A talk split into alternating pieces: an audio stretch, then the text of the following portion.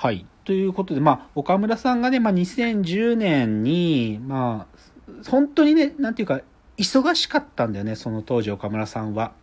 あの、沖縄でね、あの、ティダカンカンって映画を撮ってて、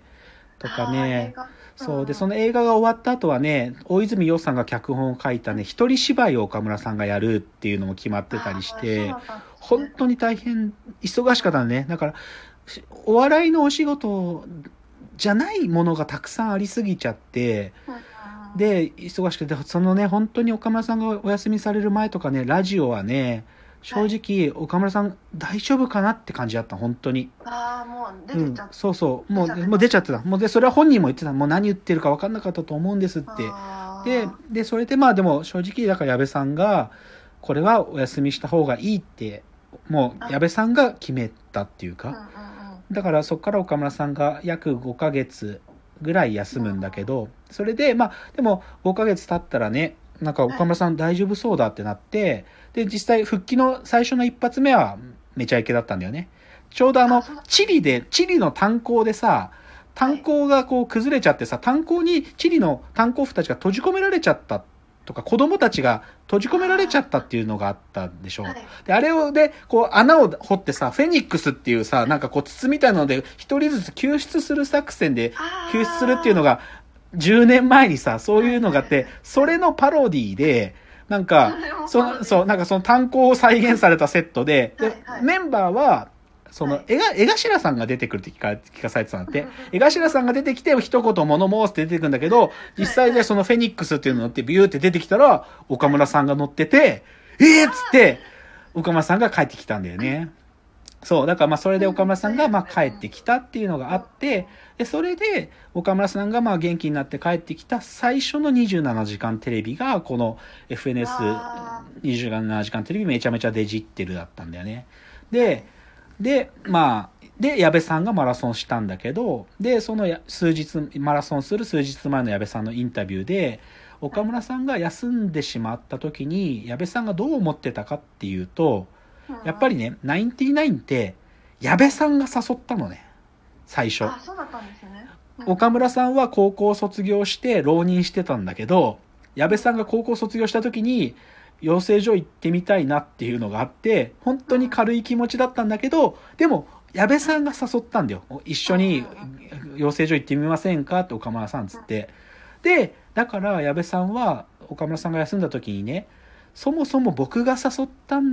から、なんていうかその、なんか責任を背負ってしまいましたって話してて、つまり、あーこの世界に来なければ、あの人はこんなに辛い思いしてなかったんじゃないかと。あーこんなきつい思いしなかったんじゃないかっていうね。うんっていうのを矢部さんがそのインタビューでね、話されてみて僕も大泣きしてね。で、大泣きし、まあ VTR 流れてる時は僕も大泣きしたんだけど、で、スタジオにカメラが戻って岡村さん映したらさ、岡村さんがさ、岡村さんって絶対泣かないんだよ、テレビで。で、それはさんまさんに怒られるから。さんまさんに昔言われたの。芸人はテレビで泣いたらあかんっつって。だから、それでね、岡村さんが、テレビで泣いたらさんまさんに怒られるんですって言いながらね、後ろ振り返って、こう涙してね。うんあもう、もう、やっぱりそれね、本当に、でも僕はやっぱりその時が、なんか、やっぱりナインティナインが好きだなと思ったしうん、やっぱり第2章が始まったのがその時。でだからそういう意味でも今日冒頭言ったね、ナインティナインのオールナイトニッポンっつうのは僕にすると第3章のスタートっつうか、なんあかー。そうなったらいいなと思ってるっていう感じで、そう。そう、だから最後ね、めちゃイケの、そう、な一番最後の最終回は、一人ずつが、めちゃイケメンバーが一人ずつスピーチしたんだけど、岡村さんが最後に言った、めちゃイケは僕の青春でしたって岡村さんが言ったんだよね。い。や、でもこれ、岡村さんも、この27時間テレビ以来の岡村さんまた涙がちょっとそこであって。だけどそこがまたいいのがさ、それで、めちゃイケは僕の青春でしたって言った後にね、はいそのエンディングでみんなでこう、なんか最後、あのーサザンオールスターズのみんなの歌が流れながら終わっていくところでね、その時に他のね、めちゃイケメンバーが、岡村さんが来いよとかやってるところで、青春兄さん青春兄さんとか言って、青春くんとか言って、岡村さんも僕の青春早速いじったらしくって、それです。やっぱまあさすがだなと思うけどね。あそう、だからまあやっぱ、でもさ、僕にとってもめちゃイケは僕の青春でしたよ。だから、初期めちゃイケの、初期のめ、一番最初のめちゃイケのエンディングテーマってジュリーマリーのブルーティアーズって歌なのね。忘れかけてた遠い記憶って、もう、これは僕の永遠の青春ソングですよ。っていう感じじゃないですか。というので、まあちょっと、すいません、長くなっちゃったけど、めちゃイケの話ずっとしました、今日は。あすごいすごいどんぐらい見てました？ミノルさん、めちゃイケ。かいつまんでみなんかその真剣には見てなくて、うん。パッてつけてるとやってるとかあとなんか学校行くと友達が喋ってるとか。ああ、まあね、まあね。だからこれね確かにあのまさによもぎだくんを直撃するとこれは大変です そうそうそうそう、やっぱりだから僕、うん。よもぎだ世代だから、そう、よもぎだと同世代だからさ、やっぱりちょうどハマっちゃうんだよね。なんかだしい同じ同世代の人がよみでよもぎだくんをジャンクションにしてそうそうそうそうそうそうそうそう ね。そう。しかもさよもぎだのバンドメンバーが僕のクラスメートだからあさ本当に本当に。や っていうだからまあちょっとねやっぱりもばい、うなんでもう僕の青春の時代一緒に過ごした番組っていうのをちょっと紹介させていただきました。まあじゃあちょっと最後ねまあエンディングは少しちょっとねぜひ紹介したい番組が何個かあったんであのぜひ見るのをおすすめしますっていうので、まあめちゃイケから一気に話変わるんだけど、最近 NHK がさドキュメンタリーであのねいい学校の先生のドキュメンタリーいっぱい作ってんの。でこれね先週もあってねあの「ノーナレ」っていうナレーションがない「ノーナレ」って番組があるんだけどそれでね「校長は反逆児」っていうのがあってあの世田谷区立、えー桜ヶ丘中学校の校長先生のドキュメンタリーがあってねこれは最素晴らしいんですよ。校則なしなんでその校長先生の中学校。もうこ校則なし。もうだから何してもいいんだよ。ででもその自由の中にね、子供たちが何かを発見していくんだけど、その校長先生がすごいいいこと言っててね、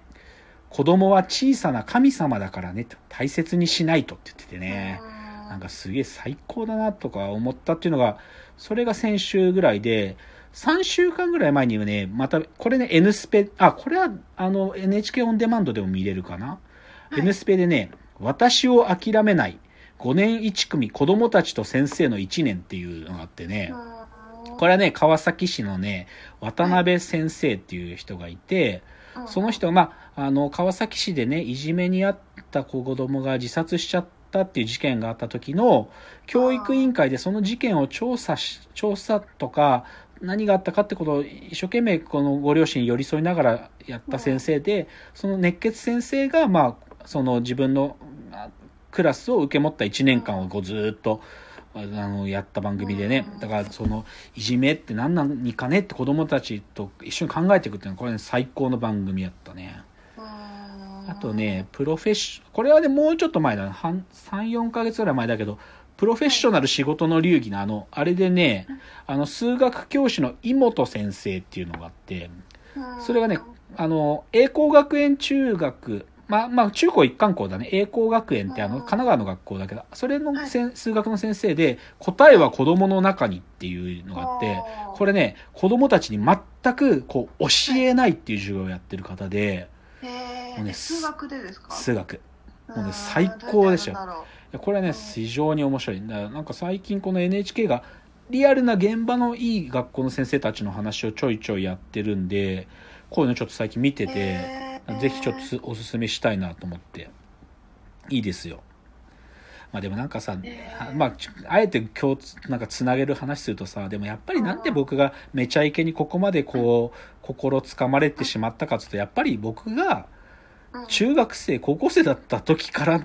の時に出会ったからなんだよね。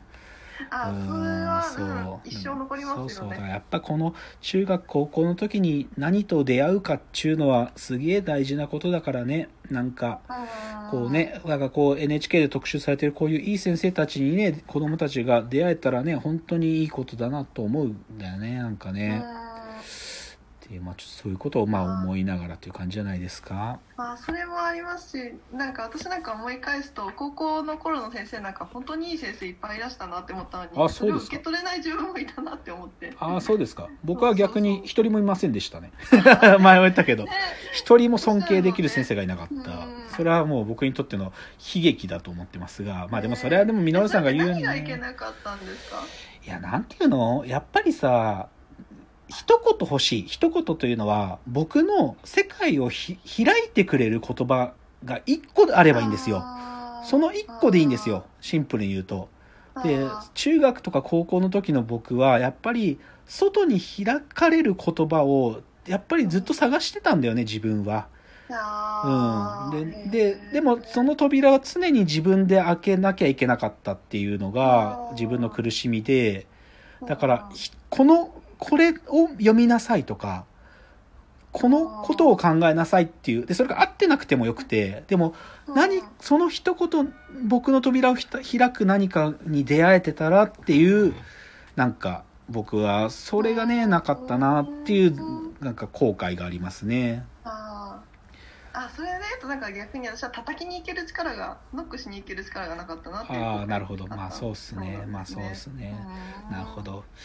まあちょっと今日はなんかちょっと青春のお話をしたんで青春の話でした。まあちょっと今日も熱量高めだったんで少し来来週またちょっとテーマを考えますが、もうちょっと冷静な、あちょっと教養を使うような話を久しぶりにしてもいいかなとも思っていますので、また来う週ん、そうですね、ちょっとまたお付き合いいただけると嬉しいです。またご意見やご感想などは、えー、フォームの方からお送りいただけるとありがたいです。では、お別れのお時間がやってまいりました。えー、わーわー言っております。お時間ですさよなら